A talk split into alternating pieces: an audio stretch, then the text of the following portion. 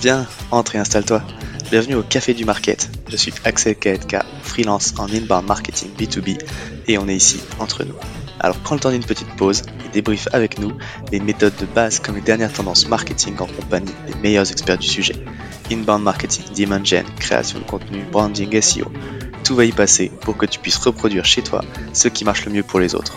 Si le podcast te plaît, n'hésite pas à le partager à tes collègues en me taguant sur LinkedIn ou en laissant 5 étoiles sur Apple Podcast. Et maintenant, détends-toi, prends ta boisson préférée. Et surtout, si tu entends une discussion intéressante, serre-toi, c'est offert par la maison. Pour ce podcast, j'ai l'honneur d'être soutenu par ma solution de marketing automation préférée, Cepledi. Si je t'en parle, c'est parce que je l'ai utilisé à titre pro et que j'en ai été pleinement satisfait. On le sait quand on fait du marketing automation, ce qui est compliqué, c'est d'entretenir constamment des workflows de nurturing et de les mettre à jour avec de nouveaux contenus. Là où Pledzi est très fort, c'est qu'ils ont développé une campagne intelligente qui est capable de pousser automatiquement le bon contenu au bon moment à la bonne personne, en fonction de ses centres d'intérêt et du stade de maturité du lead. Qui ne gâche rien, c'est qu'ils ont une équipe au top avec un service CSM dédié qui est là pour t'aider à mener à bien ton projet. Mais assez parlé, passons à l'épisode. Bonjour à toutes et à tous et bienvenue au Café du Market. Aujourd'hui, on va trancher, sans prétention, un sujet qui peut agiter, agiter les foules, euh, que ce soit sur Internet ou sur euh, LinkedIn. On voit souvent le débat réapparaître. Outbound versus inbound. Qui a raison, qui a tort, qui est le plus efficace et dans quel contexte? C'est la question sur laquelle on va s'écharper euh, gentiment, mon invité et moi, puisque je suis avec Sacha Azoulay, qui est CEO et founder de Growthroom. Bonjour Sacha. Bonjour Axel. Une introduction en tout cas qui, donne du peps, on ne sera évidemment pas obligé de sortir les gants, et de toute façon, Spoiler alerte, mais il y a de fortes chances qu'on finisse même par être d'accord. Euh, mais avant qu'on rentre dans le, vif des débats, du coup, je te laisse euh, peut-être te présenter pour l'audience un petit peu, s'il te plaît. Oui, bien sûr. Euh, effectivement, intro très intense. et ben, écoute, moi, je m'appelle Sacha Azoulay. je suis donc CEO et fondateur de Grossroom, qui est une agence de grosse marketing. J'ai monté ça il y a deux ans et demi, juste avant le Covid. et avant ça, je travaillais dans le gros marketing encore une fois. Donc, en tout, ça fait plus de 6-7 ans que je travaille dans ce, dans ce monde-là. Et donc, j'ai pu voir pas mal de canaux d'acquisition, de conversion, de rétention. Et donc, forcément, euh, avoir une comparaison euh, euh, plutôt avec les chiffres de l'inbound versus l'outbound. Ça marche. Bah écoute, ce que je te propose maintenant, c'est que on attaque un petit peu le, le, vif du sujet. Avant même qu'on rentre vraiment dans le débat, est-ce que du coup, tu peux me donner quelle est toi ta vision de l'outbound, s'il te plaît? Alors, l'outbound, euh, pour, pour reprendre une, une définition euh, classique pour ceux qui nous, qui nous écoutent, euh, c'est une communication qui s'effectue dans le sens de l'annonceur vers le consommateur. Donc, en fait, c'est sortant. C'est-à-dire, c'est un marketing qui est sortant. On va aller chercher des, des clients. Et donc, ma vision de l'outbound, elle est claire, c'est que à partir du moment où on adopte un marketing sortant, c'est que le marketing entrant n'est plus suffisant. Et à partir du moment où il est plus suffisant, c'est qu'il faut mettre en place des choses qui va nous permettre d'avoir une croissance qui ne sera plus soutenue uniquement par le marketing entrant, qui est le l'inbound, euh, mais qui en plus sera soutenue par le sortant. Et ce qui est intéressant avec le sortant, c'est que souvent, c'est entre nos mains. C'est-à-dire, euh, il nous faut un product market fit, euh, euh, il faut du budget, ou il faut trouver des canaux d'acquisition qui, qui sont extrêmement pertinents par rapport à notre boîte, etc., etc. Et donc, on peut le scaler un peu comme on veut. Alors, on, en reparlera après des, mmh. en plus en détail des techniques, par exemple outbound. mais typiquement, je suis assez fan de l'outbound dans le sens où tu en fais ce que tu veux en fait. Et évidemment, selon ton product market fit, il marchera ou il marchera pas mais c'est là où euh, il y a une, une, science qui est intéressante et qui se complète parfaitement bien avec, euh, avec l'inbound. Ok, donc ce que tu vas mettre dans l'outbound, tu l'as dit, c'est tout ce qui est euh, sortant, donc ça va reprendre à, comprendre à la fois la prospection par email et la publicité. C'est ça. Donc tu as effectivement la prospection par email, voire même la prospection par LinkedIn. Euh, je pense qu'on n'est pas les seuls à recevoir beaucoup, beaucoup de messages automatisés sur LinkedIn, euh, mais euh, globalement aussi la publicité. Alors la publicité, c'est un, un, petit, tout petit peu différent. Il y a des publicités qu'on va afficher sur le feed des gens. Donc ça, souvent LinkedIn Ads typiquement, Facebook Ads, etc., etc., Instagram. et il y a des publicités qui sont différentes et qui peuvent s'apparenter plutôt à de l'inbound qui là serait plus par exemple plus par exemple Google euh, où au final c'est les gens qui viennent te chercher puisque tu as acheté un mot clé ils l'ont tapé c'est eux qui viennent te chercher mais sinon sur tout le reste effectivement c'est de l'outbound Ok, effectivement, tu l'as dit, ça se. Du coup, je vais prendre un petit peu la casquette inbound euh, pour, euh, pour faire l'opposition. Euh, effectivement, bah, ça se définit euh, un petit peu, comme tu l'as dit, par opposition à l'inbound, dans le sens où, du coup, l'inbound, en tout cas, la vision que moi j'en ai, c'est l'ensemble des stratégies qui, du coup, vont te permettre d'attirer les prospects à toi. Donc, par comparaison à l'outbound, où tu vas chercher des prospects qui n'ont rien demandé, entre guillemets. Dans, dans l'inbound, tu es dans une idée, au final, de, de permission, où c'est les prospects qui, qui te sollicitent alors que dans l'outbound, tu vas être un petit peu dans, l'intrusion, entre guillemets, où c'est de la demande qui est non sollicitée, du coup. Donc l'idée d'inbound, c'est effectivement d'apporter de la valeur à sa cible, notamment ça repose sur une stratégie de contenu, et l'idée c'est de l'accompagner, du coup, dans la construction de son projet, pour être top of mind, pour être l'expert, en fait, auquel on va faire appel le jour où il voudra passer à l'action. Et ce qui est intéressant, c'est que, tu vois, tu as des startups early stage euh, qui parlent souvent d'inbound, euh, dans le sens où, effectivement, au départ, t'as pas trop de budget, tu vas faire du contenu, euh, tu vas aller chercher toi-même tes clients avec ton entourage, etc., etc. et puis tu peux aussi avec ton contenu, ça va faire un peu de SEO. Enfin, tu vois, il y a, y a, vachement d'inbound qui peut se créer. Il y a du referral puisque tes premiers utilisateurs c'est des ambassadeurs, donc du coup ils vont faire du referral, donc c'est de l'inbound. Mmh. mais d'un autre côté, euh, tu peux très facilement faire de, de l'outbound aussi lorsque tu es une startup early stage, parce qu'on en parlait tout à l'heure, mais la prospection par email, euh, si tu le fais en quali, pas en masse au départ, ben, au final, tu vois, c'est faisable de manière assez alors facile, je dirais pas, parce que techniquement, il y a besoin de faire pas mal de choses pour pour être pour être bon dans la personnalisation, etc. Mais en tout cas, en termes plus de, de, budget, tu peux faire de l'outbound quali pour 0 euros, ou en tout cas le prix d'un outil, par exemple Lemlist, qui te coûte 100 euros par mois. Carrément, bah, tu vois, on en parlait justement avec Alexis Martel, qui est le COO de Faro, justement dans un épisode qui est, sort, qui sorti un petit peu avant le tien, qui sortira un petit peu avant le tien en tout cas, où justement eux ils ont fait le choix du coup de se porter sur l'outbound et notamment de la prospection par email pour aller chercher leurs 100 premiers clients parce que ben c'est en termes de ROI, voilà comme tu l'as dit, c'est un investissement qui est, assez faible, c'est très ciblé et pour aller chercher des premiers clients bah, effectivement, bah, c'est bien d'être euh, extrêmement précis sur euh, qui tu veux attirer aussi euh, et qui tu veux aller targeter. et puis voilà, bah, pour sa facilité et sa rapidité de, mise en place aussi, quoi, la rapidité avec laquelle tu peux aussi avoir des résultats. Quoi. Bien sûr, bien sûr. Bah, justement, du coup, la transition elle est toute, fait, toute faite. On oppose souvent du coup outbound et inbound. C'est quoi les avantages de l'outbound selon toi? Et du coup dans quel contexte c'est le plus adapté? En fait, si tu veux, l'outbound, ce qui est intéressant, euh, c'est, je reprends ce que je disais tout à l'heure sur le côté un petit peu, euh, euh, tu, peux le faire en bootstrap, quoi. Euh, tu vois, tu peux faire de l'outbound si on prend de l'emailing ou même du LinkedIn automatisé, si on prend vraiment le côté prospection, tu peux le faire en bootstrap. Euh, avec juste des outils ou même toi-même, tu, tu, tu fais un petit Zapier, une petite automatisation et, et ça part, pour peu que tu aies un copywriting qui est intéressant. Mais évidemment, pour aller plus loin, il faut avoir une stack marketing qui soit euh, euh, assez profonde et euh, une technicité qui soit très bonne. Une technicité dans la délivrabilité, une technicité dans ton copywriting, une technicité dans la connaissance de ton segment, tu vois, de ta segmentation, mmh. de qui tu cibles, etc. Ce qui fait que, au final, c'est simple à mettre en place, mais c'est difficile à atteindre la, d'atteindre la perfection avec l'outbound. Donc, c'est un, un avantage comme un inconvénient. Après, euh, l'avantage qui est le plus intéressant, c'est que dans la mise en place, évidemment, ton coût euh, en termes de ressources ou de budget, il est hyper intéressant par rapport euh, à, l'inbound ou l'inbound, tu vois, tu crées du contenu, donc c'est très time consuming. Euh, L'outbound, euh, tu payes un outil, quoi, euh, et c'est tout. après, effectivement, quand tu vas plus sur de l'ads, tu as un budget média qui arrive, et donc là, ton coût commence à augmenter. Mais globalement, c'est quelque chose que tu peux mettre en place rapidement avec tes connaissances ou en lisant quelques articles sur Internet. donc globalement, l'avantage pour moi se situerait là. Et le deuxième avantage, il se situerait surtout sur la scalabilité. C'est-à-dire que évidemment, ça peut saturer au bout d'un moment. Mais tu vois, tu parlais de Faro, les 100 premiers clients, ils les ont eu par l'emailing. C'est hyper intéressant parce que en fait, si tu vois que ça marche sur 10 clients, tu peux le faire sur 100, puis sur 1000, puis sur 10 000, tu vois. Et c'est typiquement ce qu'on a fait. Euh, nous, chez Gross Room, on utilise les techniques d'outbound de grosses rooms sur grosses rooms, tu vois, c'est-à-dire les, techniques qu'on donne à nos clients, on les fait pour nous. Et ça cartonne, tu vois, on génère 3-4 leads par jour. et donc en fait, tu as une scalabilité qui est hyper intéressante, c'est-à-dire que on l'a, commencé au départ sur des petites campagnes très quali. Mmh en fait, ce qu'on fait sur nos clients, quoi, on commence sur des petits, des, petites volumétries. Et en fait, on se dit, OK, là, on a un super taux de conversion, on l'a, mis à max. Maintenant, on va essayer de scaler. Et en fait, c'est ça qui est intéressant avec Cloudband, c'est que tu peux, c'est que tu peux bien scaler, trouver la scalabilité, donc avoir un volume de lead qui est hyper bon.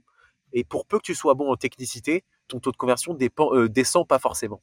Et donc, euh, c'est, là où il y a un bon avantage évidemment modulo le désavantage de la, de la, saturation. Mais typiquement dans le, dans le cas de Faro ou dans le cas de Gross Room, euh, nous, notre cible, c'est toutes les boîtes qui, toutes les startups post-levée de fonds ou tous les CMO de PME ou de grands groupes. Typiquement, tu en as énormément, ce qui fait que tu as une volumétrie qui est tellement large qu'on risque pas de se, frapper avec une, une, saturation, un phénomène de saturation. Donc voilà. Ouais, après, c'est vrai que sur la, la scalabilité, jusqu'à une certaine échelle quand même, parce que si tu veux être vraiment pertinent et si tu veux conserver des bons taux de conversion, euh, comme tu l'as dit, t'es aussi aujourd'hui tu es obligé de pousser un petit peu quand même la personnalisation. Et, euh, et c'est vrai que si tu veux quand même pousser ça pour avoir des messages qui sont qui sont vraiment intéressants, tu vas quand même aussi devoir à un moment te heurter quand même à, un plafond euh, ou en tout cas y consacrer un peu plus de temps pour construire en tout cas des listes de prospection qui vont être intéressantes. Ouais, ouais, ouais, ouais c'est sûr. et quand tu vois à quel point le copywriting est important, euh, t'es obligé effectivement d'y passer du temps, quoi. Mais si tu arrives à trouver euh, un process où tu es excellent dans ton copywriting, tu es excellent dans ton scrapping, tu es excellent dans ton timing et dans ta livrabilité, forcément, la technique, mmh. Et que tu arrives avec ce process-là à scaler de 1000 prospects à 30 000, tu as tout gagné. Et c'est là, en fait, où, au final, tu as un canal qui devient le canal d'acquisition le plus intéressant de ta boîte euh, euh, évidemment modulo l'inbound parce que l'inbound ça peut devenir tu vois en SEO évidemment c'est on en parlera tout à l'heure mais ça peut être quasi quasi une exclusivité tellement tu vois tu, peux générer du flux régulier gratuitement. Mais sur l'outbound ça peut devenir tu vois nous on accompagne des boîtes où l'outbound c'est quasi exclusivement leur canal d'acquisition quoi. Et tu grossis en fonction de ça et, et ça, ça alimente les skips de sales en lead quoi. Ouais, non, et puis c'est vrai que du coup, euh, ça, ça peut fonctionner euh, très très bien. Après, tu l'as dit, effectivement, dans les avantages de l'inbound, du coup, euh, et là, moi, je trouve que le côté scalabilité est là encore plus fort, en fait. Si tu veux, moi, j'aime bien, souvent, je compare, l'outbound, c'est un peu comme louer un appart, et l'inbound, c'est acheter un appart. Tu vois, en fait, il y en a un qui est sur le long terme et un qui est à court terme. Que ce soit prospection ou ads, en fait, le problème de l'outbound, c'est que si tu t'arrêtes, ça s'arrête. Tu vois et du coup, il n'y a, plus rien qui se passe. Là où, effectivement, sur l'inbound, quand tu vas mettre en place une stratégie de contenu, que ce soit du coup distribué effectivement euh, par le SEO ou euh, par les réseaux sociaux ou par un podcast ou par une chaîne YouTube, enfin bref, tout ce que tu peux faire en termes de, contenu, ce que tu fais, en fait, tu capitalises dessus sur le long terme. Un article que tu as écrit aujourd'hui, dans six mois, il va continuer à t'attirer du trafic, il va continuer à générer des leads. Donc tu, tu capitalises quand même sur le long terme là-dessus et ça a, ça a un côté exponentiel euh, des, effets, des effets composés, en fait, super intéressant. je suis euh, assez d'accord avec toi.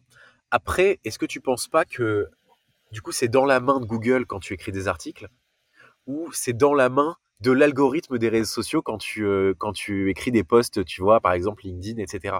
Ce qui fait que au final, contrairement à l'outbound où vraiment tu te dis bon bah j'y passe du temps, mais c'est parce que du coup je vais personnaliser et donc là je peux théoriquement vraiment augmenter mon taux de conversion. Tu vois, il y a une courbe, je trouve, qui est assez suivie entre le temps que tu passes et le taux de conversion que tu vas avoir. Cette courbe, elle n'est pas la même sur l'inbound où en fait tu peux, tu peux passer 6 heures sur un article ou même plus, hein, tu vois, chez nous, chez Grossroom, pour écrire un article bien, bien euh, euh, technique, ça nous prend un jour, un jour et demi. Et ben parfois euh, cet article il va pas du tout du tout marcher en SEO et quand on va le poster sur LinkedIn ça va faire 10 likes et on se dira bah, dommage c'était un coup d'épée dans l'eau.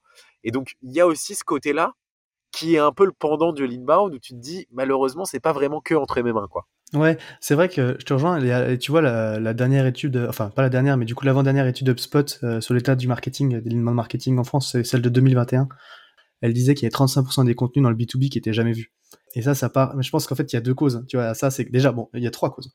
C'est que la concurrence, quand même, elle se fait plus rude. C'est valable, c'est un sur tous les canaux, comme pour l'email. Il y en a beaucoup plus aujourd'hui qui font de la prospection automatisée par email qu'il y a trois ans en arrière. Il y a beaucoup plus d'entreprises qui font du contenu aujourd'hui qu'il y a dix ans. Tu vois, HubSpot depuis 2016, ils ont publié plus de 10 000 articles de blog, un truc comme ça. Donc, euh, la, t'as quand même la concurrence. tu as des boîtes qui font du contenu pourri. Je pense que très longtemps, pendant très longtemps, on a fait du, euh, mauvais SEO, mais parce que ça suffisait et que ça fonctionnait. Euh, tu sais, du SEO un peu crade, où tu fais de l'article, tu bourres du mot-clé, tu as assez peu d'expertise. Du coup, tu viens une fois, tu arrives dessus, tu as compris que tu t'étais fait avoir, tu reviendras plus. donc, tu as des contenus, soit ça, soit des contenus qui sont complètement inadaptés, parce qu'en fait, c'est pas du tout la problématique de ta cible, et du coup, tu as mal travaillé tes personas. Et après, le troisième, c'est qu'en fait, beaucoup de boîtes publient, passent à autre chose. Tu vois, et on fait pas les efforts de distribution. On va optimiser pour le SEO, on se dit que ça va sortir sur Google, mais au final, bah, comme tu l'as dit, si ça sort pas sur Google, bah, final, personne n'arrive dessus. Et si tu veux un petit peu compenser ce jeu des algorithmes, tu es obligé du coup d'aller pousser ton contenu toi-même sur différents canaux, et c'est là qu'il faut être capable d'être effectivement productif dans sa distribution. Un article de blog, ça va faire un, deux, trois posts LinkedIn, tu vas peut-être mettre en place une newsletter, tu peux en faire une vidéo sur YouTube, euh, tu peux aller le reposter sur Medium, tu vas l'intégrer euh, du coup dans tes scénarios de nurturing. En fait, l'idée c'est d'être capable justement comme ça de, jouer sur les différents canaux pour justement mettre euh, ton contenu bah, en fait devant les yeux de ta cible au final dans les canaux, dans, dans les endroits où lui consulte du contenu quoi. Et donc pour essayer justement parce que comme tu l'as dit, tu es dépendant du coup des algorithmes jusqu'à ce que tu génères une conversion et que ce soit dans ta base. Et l'autre, l'autre des avantages, on va dire entre guillemets, c'est que quand tu es 100% organique, euh, tu l'as dit, bah c'est time consuming quoi. Ça prend vachement de temps euh, de produire du contenu. Enfin voilà, c'est des efforts aussi. Donc euh, d'un autre côté, il y en a où tu vas mettre du budget, tu vas mettre du temps sur un truc. Bah là, tu vas mettre du temps à créer ton contenu et à le distribuer. Et les effets, on l'a dit, c'est des effets cumulés qui sont intéressants, mais tu vas pas forcément avoir des résultats au mois 1. Voilà, c'est aussi un des côtés de, de l'inbound. Quoi. Si on est un petit peu honnête. Bon voilà, je pense que personne n'est dupe on joue au jeu de la comparaison euh, du débat, mais en fait, voilà, ces deux stratégies, elles sont plutôt complémentaires qu'opposées, quoi. C'est sûr, c'est sûr. Et franchement, si vous arrivez à mettre en place des canaux via l'inbound et via l'outbound et que ça fonctionne, vous avez une croissance qui est saine. C'est-à-dire que vous n'allez pas dépendre d'un canal. Et nous, typiquement, on conseille beaucoup de faire de la diversification de canaux. On en parlera tout à l'heure parce qu'on va parler peut-être un peu plus d'exemples. Mais euh, plus tu diversifies tes leviers, plus c'est intéressant et moins tu risques dans des périodes de crise comme le Covid ou même la crise qu'on va euh, certainement traverser là euh, euh, en ce moment, tu peux te raccrocher à d'autres canaux qui, eux, peuvent effectivement faire ton acquisition pendant un temps donné. Bah, J'allais dire, vas-y, enchaîne du coup. Est-ce que tu as des exemples de cas où tu as mélangé les deux? Oui, et eh ben écoute, nous on l'a fait par exemple pour une, une entreprise qui s'appelle Plateforme SH, qui est une, une start-up qui fait en fait une plateforme de cloud sécurisée pour construire et accélérer un peu les sites et les applications web, etc. Pour faire short, ils ont euh, euh, levé 150 millions. Euh, c'est une startup qui où les des fonds français ont, investi et nous donc on les, on les avait en client et on a lancé une stratégie outbound, donc par de la prospection par email et du social ads, et une prospection inbound avec notamment Google SIA. Et on a testé en fait tout plein de, de, campagnes et, euh, et, de, et de verticales, parce que c'est un produit qui est complexe, un panier moyen qui est extrêmement haut, ce qui fait que l'outbound te permet de tester plein de choses. Et c'est ça qui est intéressant aussi, c'est que vu que tu maîtrises tes envois, tu maîtrises ton copywriting, tu maîtrises euh, la cible à qui tu vas envoyer, que ce soit sur Facebook ou, par email, tu vois. Mmh. Euh, c'est hyper intéressant parce que tu testes plein de plein de, de, propositions de valeur. Et donc du coup, ce qu'on avait fait, c'est qu'on avait fait plusieurs verticales, plusieurs décideurs, etc. Et donc on avait lancé de l'outbound et en même temps de l'inbound. L'outbound a super bien marché au début et après un petit peu de baisse et en fait tu te rends compte que pour un panier moyen aussi haut et pour un produit aussi complexe, c'était pas forcément la bonne chose à faire euh, d'aller full sur l'outbound. Et donc du coup, on a utilisé tous les learnings qu'on a eu sur l'outbound et qu'on a mis sur l'inbound, parce que du coup, on a su quelle proposition de valeur marchait le mieux avec les meilleurs open rates, avec le meilleur CTR, etc., etc., pour ensuite aller sur ces mots-clés-là lorsqu'on a fait de l'inbound euh, côté euh, SIA et leur conseiller, tu vois, ensuite, si tu veux faire du SEO, bah, c'est sur ces mots-clés-là parce que c'est mhm. là où vous avez plus de traction. Et ben, sur cette stratégie d'inbound, c'est là où on a fait tout le résultat en un mois d'inbound. On a fait plus que sur six mois d'outbound. Et donc, euh, ça a été une strat qui a été euh, euh, assez successful là-dessus. Et donc, tu me disais, est-ce que tu as un exemple de boîte qui fait les deux? J'ai choisi de t'en filer un, on en a plein qui font les deux, mais de t'en donner un où en fait l'un a servi à l'autre et donc à la fin, au final, tu en as un qui a vraiment marché. Et ça se trouve pendant la crise, pendant une grosse période de crise, peut-être que l'inbound ne marchera plus et qu'il faudra reprendre l'outbound. Mais au moins, on aura tous les learnings qui nous permettra d'avoir quelque chose de plus optimisé derrière, quoi. Et donc ça, c'est un petit peu l'exemple que je voulais te donner. Carrément, ouais. Mais c'est vrai que tu vois, tu, l'as dit, euh, dans un cycle effectivement de vente complexe, peut-être que la, la outbound, ça marche bien aussi si tu tombes au bon moment. Euh, mais c'est vrai que c'est moi pour moi, je trouve c'est surtout la question de la temporalité en fait, euh, sur laquelle tu attends des résultats, qui va peut-être aussi déterminer euh, bah, la, la, la, bonne tactique à un moment donné en fait. Quand dans mon précédent précédent poste, quand j'étais responsable market pour pour, pour l'éditeur avant d'être on était on lançait un nouveau site, on lançait une nouvelle offre, on lançait un nouveau site. T'as beau mettre en place une stratégie de contenu, bah on l'a dit, tu vas pas avoir de résultats instantanément en fait. Et là où je trouve que c'est intéressant de mixer du coup inbound et outbound, c'est que du coup, bah, pour compenser le manque de trafic en attendant que le SEO puisse commencer à fonctionner ou la distrib organique commence à fonctionner, tu as effectivement ces leviers de publicité qui va te permettre d'aller chercher du trafic qualifié euh, en attendant que le SEO prenne le relais. La prospection par email aussi, c'est un moyen d'aller chercher du lead euh, à très court terme, on va dire, et des enseignements aussi à très court terme que tu peux mettre un peu plus de temps à avoir en inbound. Et du coup, je trouve qu'il y a ce jeu de passe communicant qui est intéressant à mettre en place et qui est très complémentaire.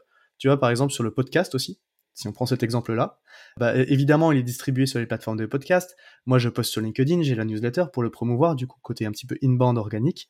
Mais euh, je fais un autre truc qui marche bien à côté, c'est parce que bah, les résultats mettent aussi du temps à s'accumuler.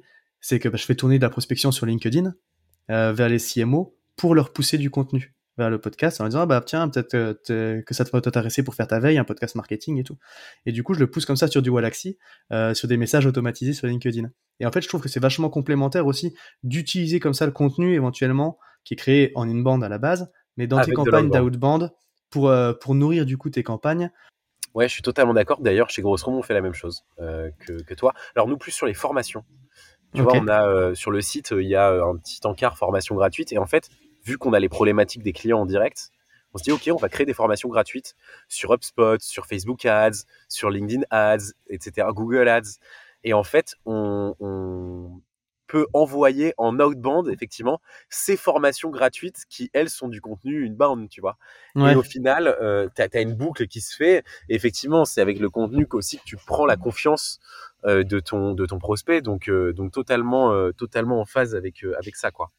Et donc, avoir les deux canaux, c'est toujours plus simple. Plus simple, pardon. Ouais, carrément. Écoute, donc, merci pour, euh, pour cet échange, euh, cet échange d'idées.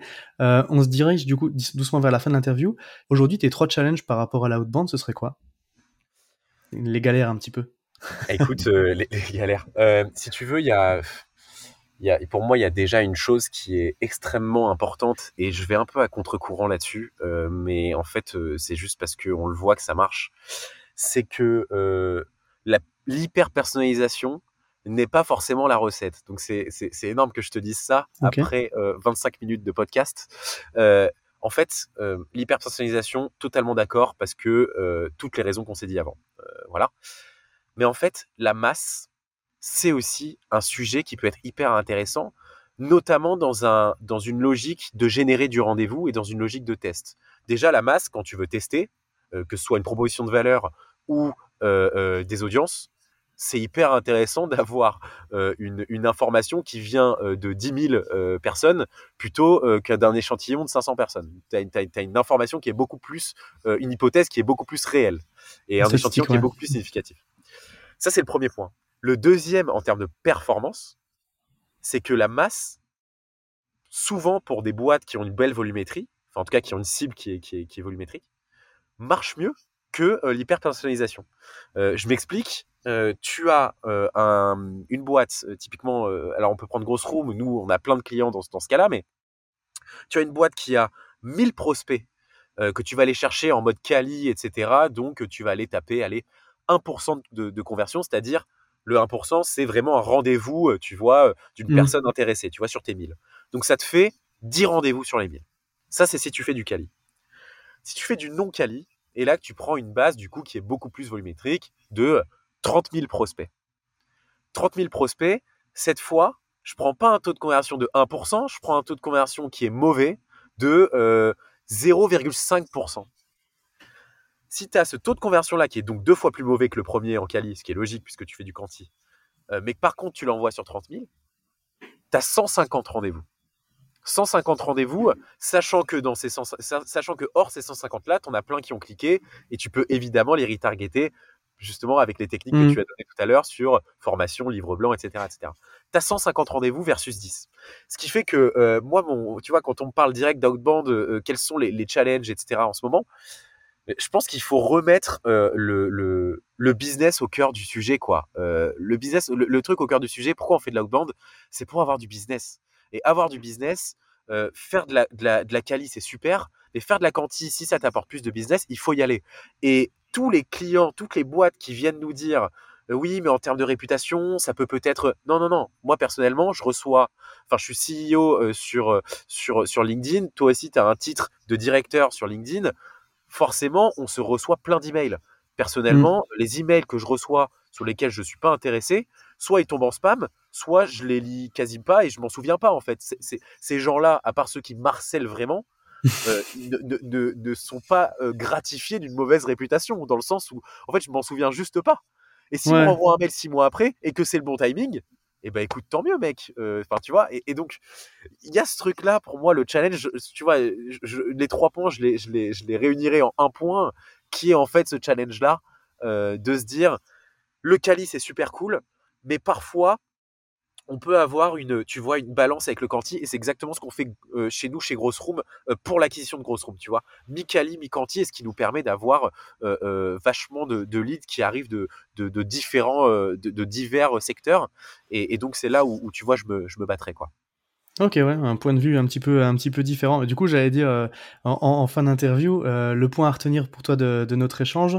Du coup, euh, si tu avais un conseil à, à, donner du coup aux personnes qui se lancent dans l'outbound, bah, je pense que tu, tu l'as un petit peu donné. Ça va être du coup de trouver effectivement ce qui fonctionne par rapport à ça, quoi. Ne pas se fermer de porte, peut-être. Enfin, je veux pas te mettre deux mots dans la bouche. Vas-y, quoi. Non, non, mais c'est ça, ne pas avoir peur en fait d'y aller. Euh, toutes les petites problématiques, les petites questions qu'on se pose là quand on monte une boîte. Moi, tu vois, j'avais vraiment un problème avec, et je l'ai toujours un petit peu, avec les posts LinkedIn. Je n'arrive pas à poster avec mon compte LinkedIn. Alors, il y a une personne qui le fait avec le compte de, de Grosse Room, tu vois. Mais avec mmh. mon compte LinkedIn, c'est très compliqué de le faire parce que euh, j'ai pas envie de me. J'ai l'impression de voir ça comme, euh, tu vois, je me vante, etc. Ce qui n'est pas le cas. Tu vois, tu racontes un, su un sujet, etc. Et j'ai beaucoup de mal à le faire, et donc je travaille sur ça. Et il est vrai qu'à chaque fois que j'en fais un, bah du coup il y a un bon reach, et donc euh, ça nous rapporte des choses. Et donc euh, tous ceux qui pensent sur l'outbound, oui, mais en termes de réputation, si j'envoie des mails, eh ben écoute, c'est la vie. Il y a plein de gens qui se qui se trompent euh, en envoyant des mails euh, sur de, des audiences qui sont différentes. Ben écoute, c'est pas grave. Ce que je vous conseille quand même de faire avant de balancer de l'outbound en quick and dirty, ce serait quand même d'acheter un autre nom de domaine, euh, ce qui serait quand même plus intéressant euh, pour faire votre prospection en toute sécurité au cas où ça marche pas. Ok. Bon voilà, bah écoute, merci, euh, merci beaucoup en tout cas Sacha d'avoir d'avoir joué le jeu euh, du du débat, euh, même si effectivement c'était un petit peu couru d'avance. Euh, c'était un plaisir d'échanger avec toi sur ce sur ce sujet-là. Et euh, donc, s'il y a des questions pour toi, tu es dispo, bah, tu l'as dit sur LinkedIn, même si tu as un petit peu peur de poster, on peut te trouver là. Exactement. J'ai pas peur de répondre en privé, donc euh, aucun Ça souci. Marche. Sur LinkedIn, euh, avec grand plaisir, je vous répondrai si vous avez des questions. Ok, et du coup en dirty, euh, en dirty cold mail euh, s'il y a besoin euh, pour, pour te contacter. De toute façon, au pire, tu ne t'en souviendras pas. exactement, exactement. Merci en tout cas pour l'invitation, Axel. Eh ben écoute, c'était un plaisir. il me reste à te souhaiter une bonne journée et donc je te dis à bientôt. À bientôt. Au revoir. À tous ceux qui ont tenu jusqu'ici, déjà merci beaucoup et j'imagine que le sujet vous a plu, donc n'hésitez pas à envoyer de bonnes ondes à notre invité. Pour ceux qui le souhaitent, le meilleur moyen de soutenir le podcast, ça reste d'en parler autour de vous et de laisser 5 étoiles sur votre plateforme d'écoute préférée. Je compte sur vous. Et dans tous les cas, je vous dis à bientôt pour un prochain rendez-vous au Café du Market.